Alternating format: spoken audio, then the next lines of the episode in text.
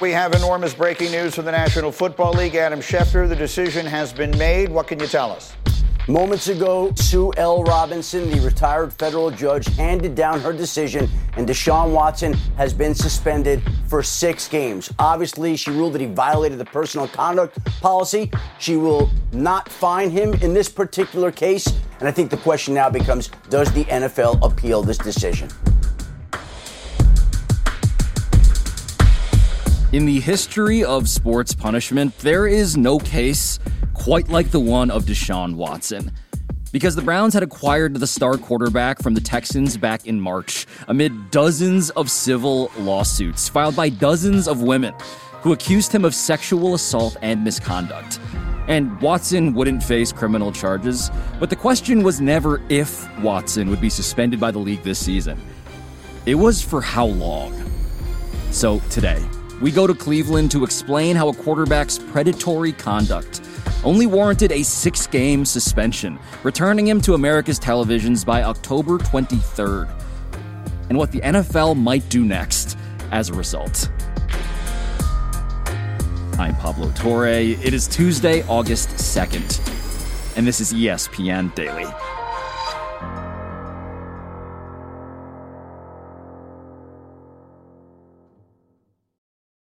We all know breakfast is an important part of your day. But sometimes when you're traveling for business, you end up staying at a hotel that doesn't offer any. And you know what happens? You grab a cup of coffee and skip the meal entirely. We've all been there. I know I have.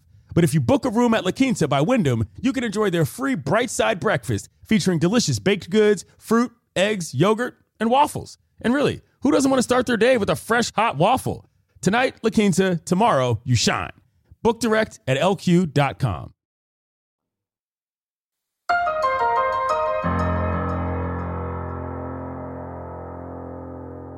Jake Trotter, our Cleveland Browns beat reporter. Where are you right now, man? Yeah, Pablo, I am in my truck in the parking lot outside the Browns training facility in Berea, Ohio.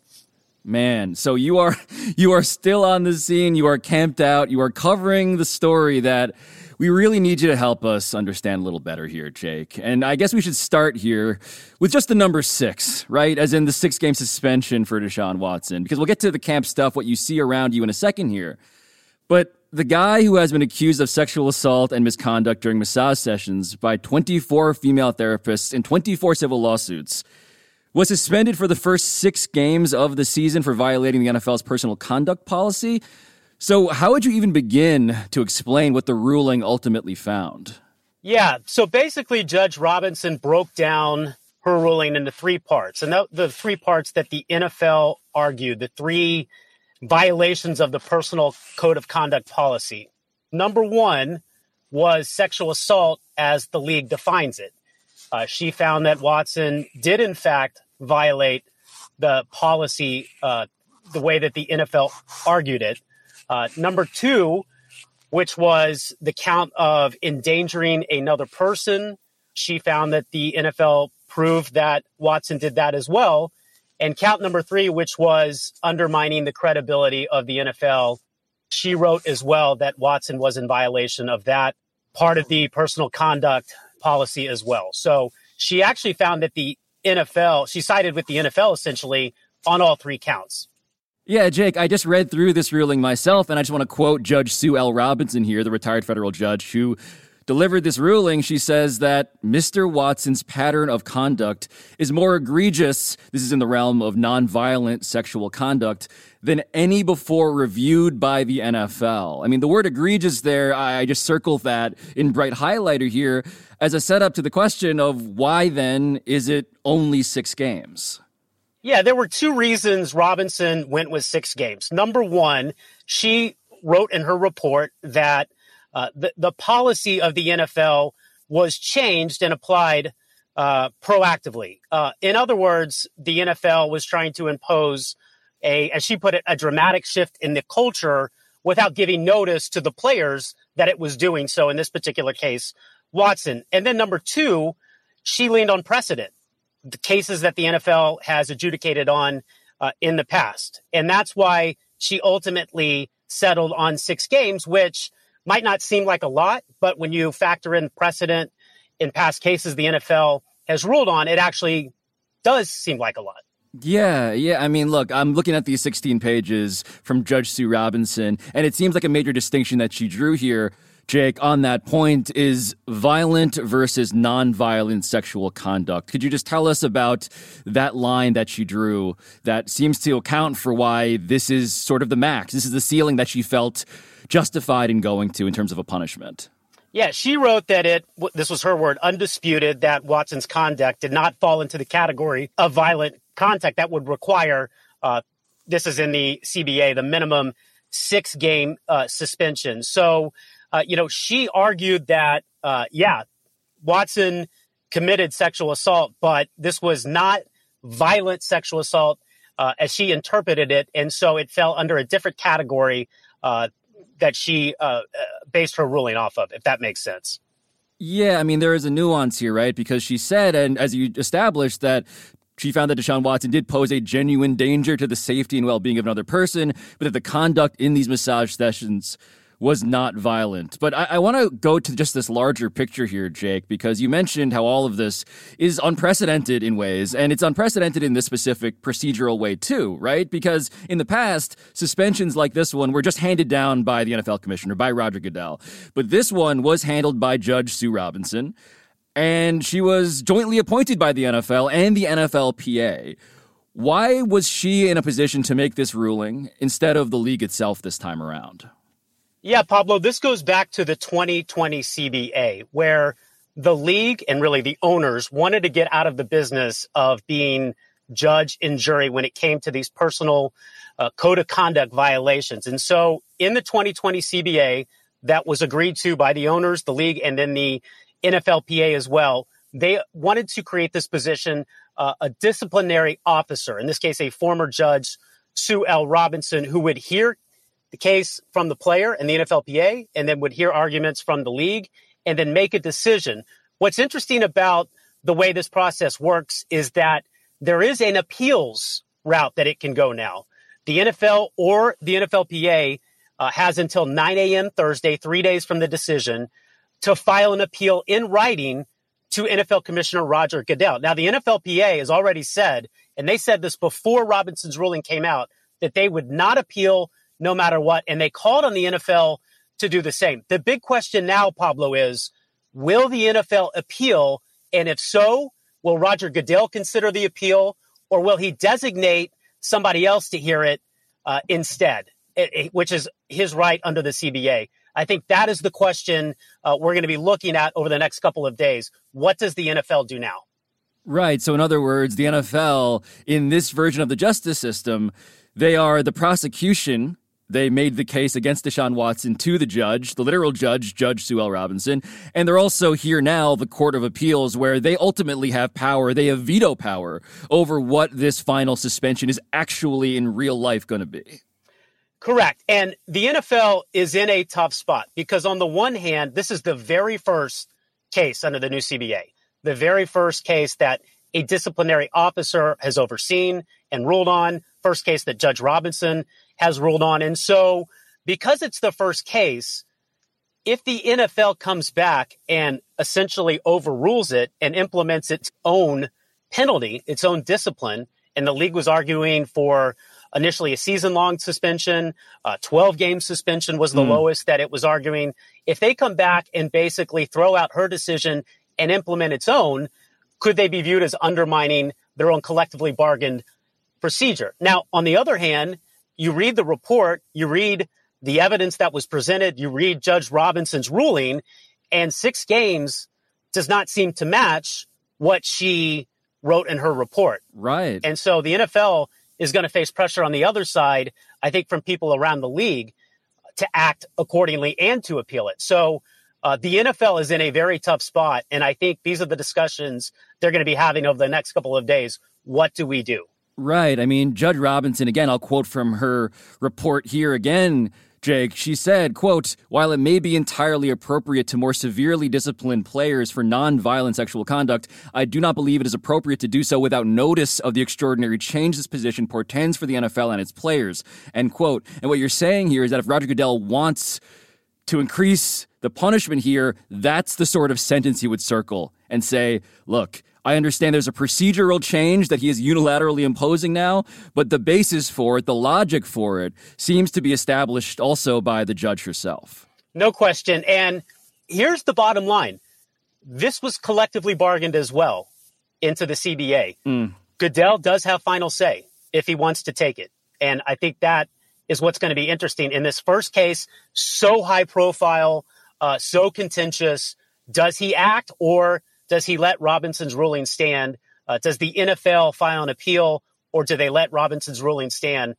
That we don't know, but I think it's going to be fascinating and is going to set a precedent in of its own going forward for future personal conduct policy cases. Yeah, absolutely. A seminal moment in the punishment of athletes as a matter of sports jurisprudence goes, Jake. But have we heard from Deshaun Watson or his representatives about the verdict that Judge Robinson delivered? We haven't heard anything on the record. You know, Deshaun Watson was at practice today on Monday, the day the ruling came down. He has not spoken to reporters since minicamp back in June, and he's only spoken twice since the Browns traded for him. His introductory press conference back in March after the Browns traded for him, and then minicamp. Rusty Hardin, Deshaun Watson attorney, did not issue a statement today. He indicated that he might, but so far we've not heard from him. And all we've heard from the NFLPA was the statement they put out before the ruling that they would not appeal the decision no matter what it turned out to be. At some point, we will hear from Deshaun Watson from training camp, but it was not Monday. It might not be until after this process is concluded, which would be at the very earliest 9 a.m. Eastern time Thursday. That's the deadline the NFL has to file its appeal. It does seem, though, Jake, like Deshaun Watson and his camp and the Browns also, that they kind of built this suspension in terms of the length that they ended up getting. They built the possibility of a suspension like this into the contract that they had just recently signed, right? I mean, the financial penalty here to Deshaun Watson, walk us through that. Yeah, so Dan Graziano, our colleague, reported over the weekend before the ruling came out that the NFL wanted to impose a $8 million fine. And that comes in part because the way that fines work now under the personal conduct policy during a suspension, it comes from your base contract pay. And Deshaun Watson is making a little over, out of a $230 million contract, by the way, fully guaranteed, only $1 million in base salary pay for 2022. That means if he is suspended 6 games, he will pay a total of $345,000 total, not per game, total for the suspension. So yeah, it is. It's interesting that the contract was structured that way. I actually asked Andrew Berry, Browns general manager, about that aspect of the contract during his introductory press conference, and he said that it was a coincidence and that they structure a lot of their big money contracts backloaded when it comes to base salary. But that doesn't change the fact that Deshaun Watson, from a financial perspective, will basically be paying no money in fines relative to the rest of his contract if the 6-game suspension holds. Right. And look, you know, the number 6, Jake, at the risk of getting just sort of stuck on it, you mentioned how Judge Robinson referred to other precedents in NFL history as punishment is concerned. And I think a lot of fans out there, they're wondering, okay, wait a minute, hold on. You talk about precedent, Calvin Ridley, right, the receiver with the Falcons, just suspended an entire season for betting on games, betting on his own team while he was away from the team. DeAndre Hopkins, of course, the receiver, just got a 6-game suspension for violating the NFL substance policy. And I understand that Ridley and Hopkins, that those decisions, those punishments came directly from the NFL. But how do you think this fits into the future forecast for how player suspensions and future discipline is going to look? Yeah, and you come back thinking about the Deflategate, too, which was actually mentioned, referenced in Robinson's report. Tom Brady was suspended 4 games for deflating a football. You compare that to what Watson is accused of doing, and it's tough to square that, to reconcile that for sure. The difference between Calvin Ridley, though, and Deshaun Watson's situation is that Watson falls under the NFL's personal code of conduct policy, which is different than Ridley's situation, which did not violate that, but violated a different NFL rule that Roger Goodell has jurisdiction over. And that's why he was able to implement, the league was able to implement the punishment it wanted for that. There was no third party.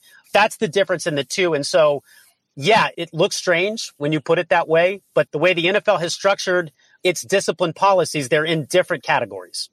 I want to return here, Jake, to the women who started this whole case in the first place, right? Because we've been covering this story since March of 2021, basically, when Deshaun Watson was first accused of sexual misconduct by Ashley Solis, this Houston area massage therapist. And we saw, subsequently, a total of 30 women in all make claims against Deshaun Watson, 24 of them filing civil lawsuits. So just remind us here, where do those cases stand now? And what does the ruling here today from the NFL, what does that mean for Watson's accusers?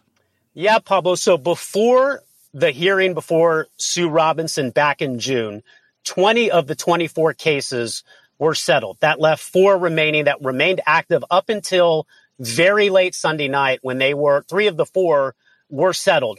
One of those cases was Ashley Solis's, again, the first who filed a civil lawsuit against Deshaun Watson. She has settled her case. So there is only one active lawsuit against Deshaun Watson pending at this point. And so there is just one remaining active lawsuit against Deshaun Watson. But what about the Houston Texans, his previous employer, Jake, in terms of their place in all of these settlements? Yeah, so there was one woman who filed a civil lawsuit against the Houston Texans, which accused them of enabling Watson's behavior. Remember, the New York Times first reported that the Texans provided Watson with an NDA that he had these massage therapists sign before giving him treatment. And so the Texans were implicated in that lawsuit, and before any other was filed, the Texans settled with 30 women. Now, the Texans admitted no wrongdoing in the civil lawsuit publicly, but they did settle with 30 women, and so the Texans are no longer part of the legal proceedings on the civil case front.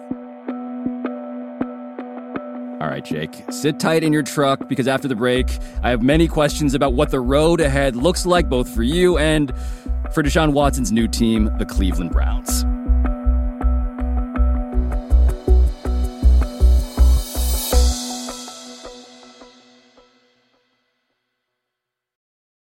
Delicious meat, nutritious. In the snack that packs a real protein punch, Wonderful Pistachios, one of the highest protein nuts out there. Each 1-ounce serving has 6 grams of protein, giving you over 10% of your daily value. Trust me, I've been eating them like there's no tomorrow all week. Wonderful Pistachios also come in a variety of flavors and sizes, perfect for enjoying with your family and friends or taking them with you on the go. And you, like me, are on the go a lot, taking the kids to school, hopping from meeting to meeting, shopping for groceries, whatever it may be. Well, the good news is not only are Wonderful Pistachios a complete protein providing all 9 essential amino acids, they're also great for all your adventures. So whether you're a pistachio purist who loves cracking open every nut, or you prefer the convenience of no-shells pistachios, Wonderful Pistachios has got you covered. Grab Wonderful Pistachios and elevate your snack game today. Visit wonderfulpistachios.com to learn more. Vivid Seats wants to get you to the games you love this spring. Experience every pitch, assist, and game-winning shot live and in person. And the best part? Each transaction is a step toward a free 11th ticket with Vivid Seats rewards. Score unbeatable perks like free tickets, surprise seat upgrades, and annual birthday deals. As the official ticketing partner of ESPN, Vivid Seats is offering you $20 off your first $200 ticket purchase with code DAILY. That's code DAILY. Visit vividseats.com or download the app today. Vivid Seats. Experience it live.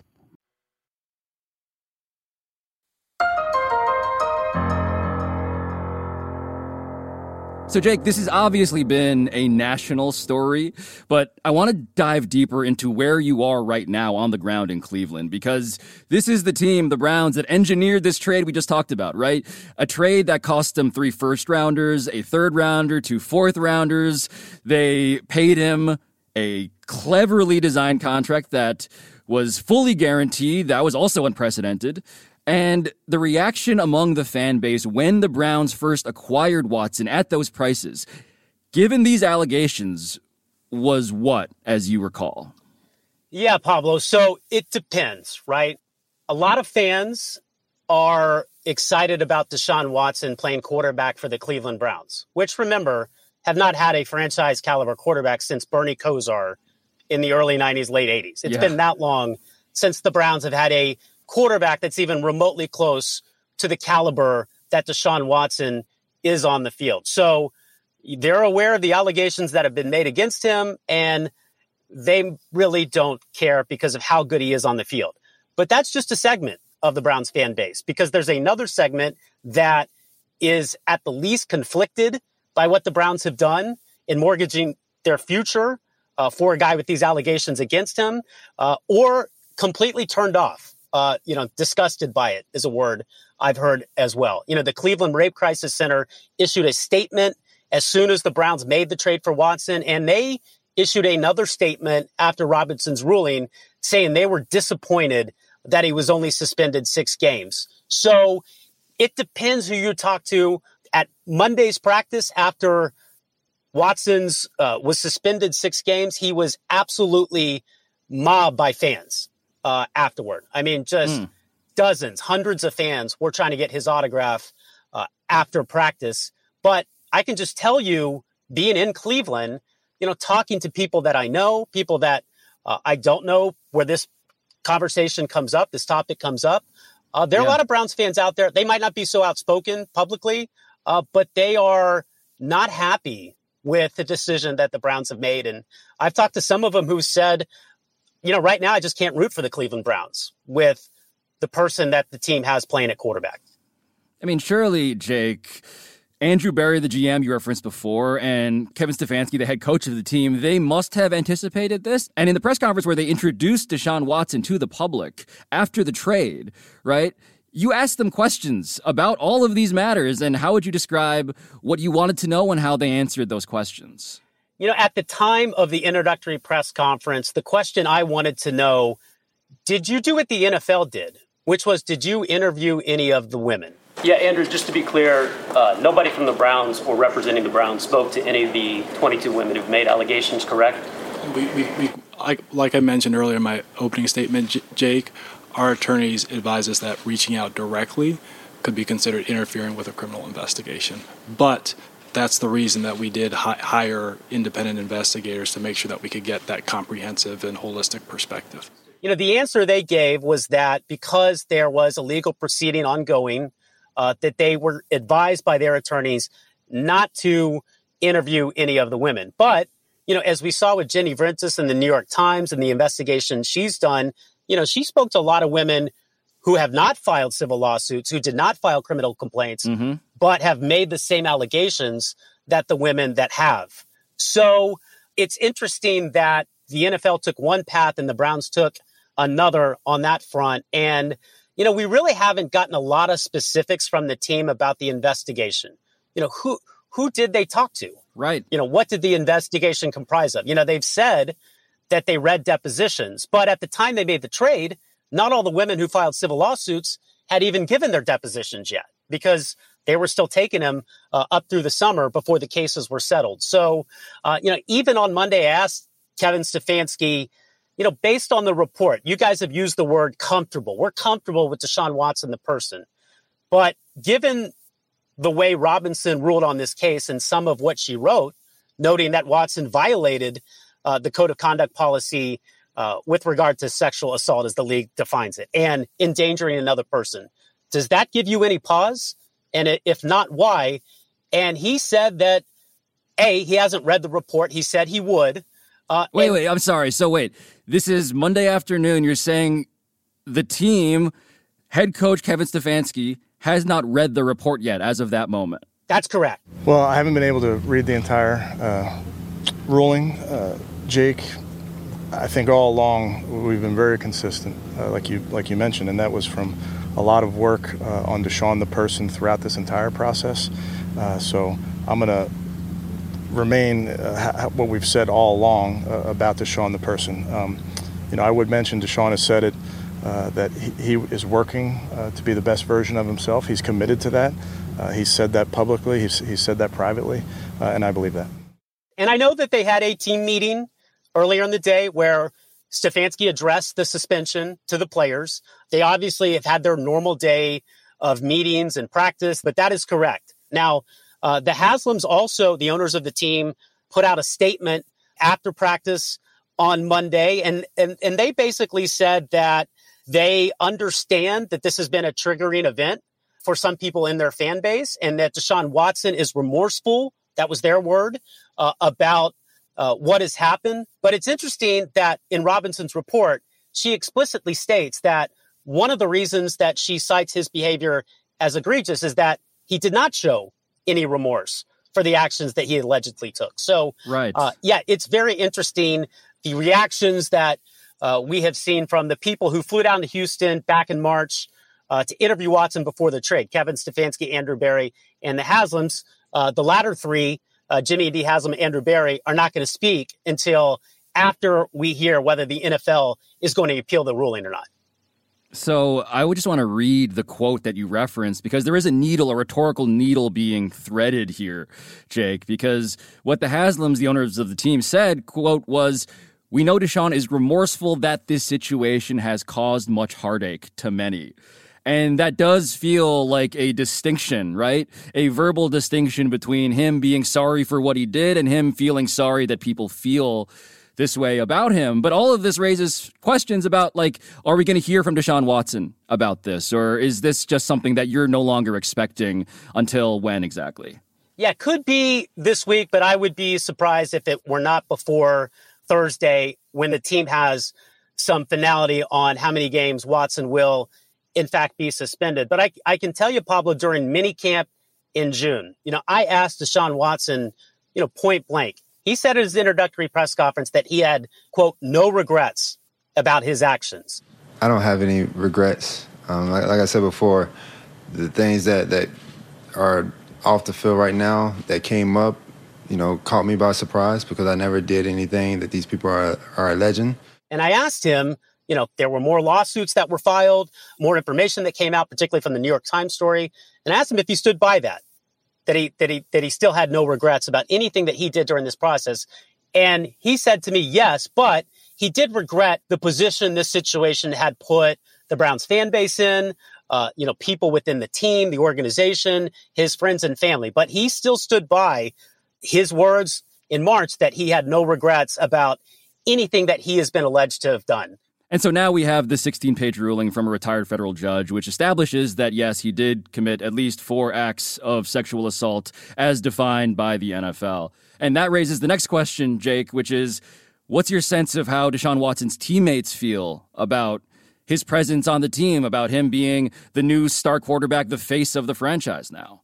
Well, I can tell you, Pablo, I've spoken to people about what it's been like having him in the building as the quarterback of the team. And they have collectively said that they could not have been more pleased with the leadership that he's brought, with the work ethic he's brought, the way he conducts himself in the building. He took the entire offense on a, team building trip to the Bahamas earlier this offseason.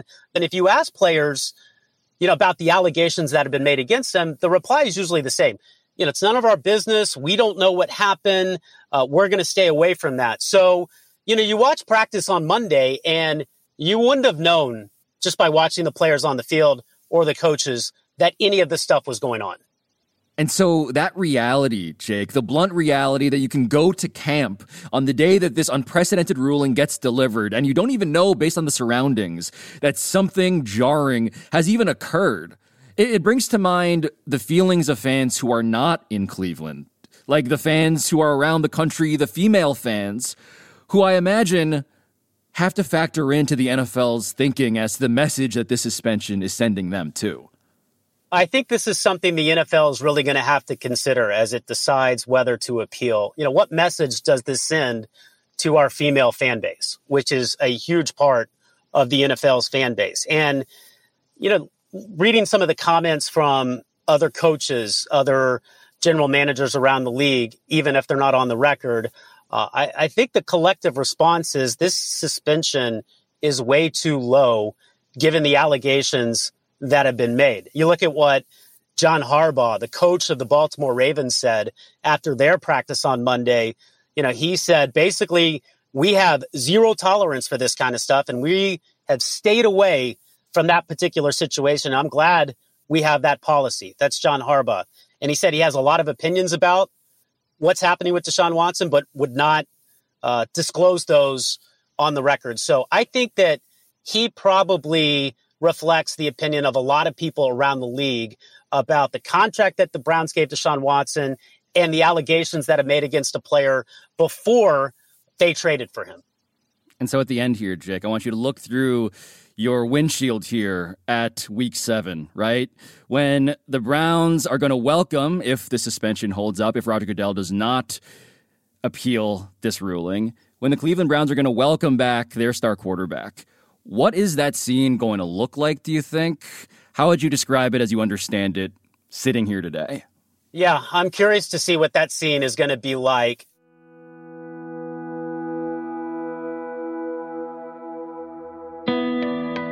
I'm sure, Baltimore Ravens fans are not going to let him forget about the allegations that have been made against him. And keep in mind, Pablo, under the CBA, Deshaun Watson can continue to practice during training camp. He can play in the preseason games, and he can return to the team during the second half of the suspension. So he's only going to be away 3 weeks if it remains at 6 games. He won't be gone that long. And this story is going to continue to be a big one with the Browns because he's going to be on the field practicing, getting ready for that return October 23rd against Baltimore. Jake Trotter, we are glad you're behind the wheel of this story, and we have a feeling that we'll be talking to you again. So thanks for joining us. Thank you, Pablo. I'm Pablo Torre. This has been ESPN Daily. And I'll talk to you tomorrow.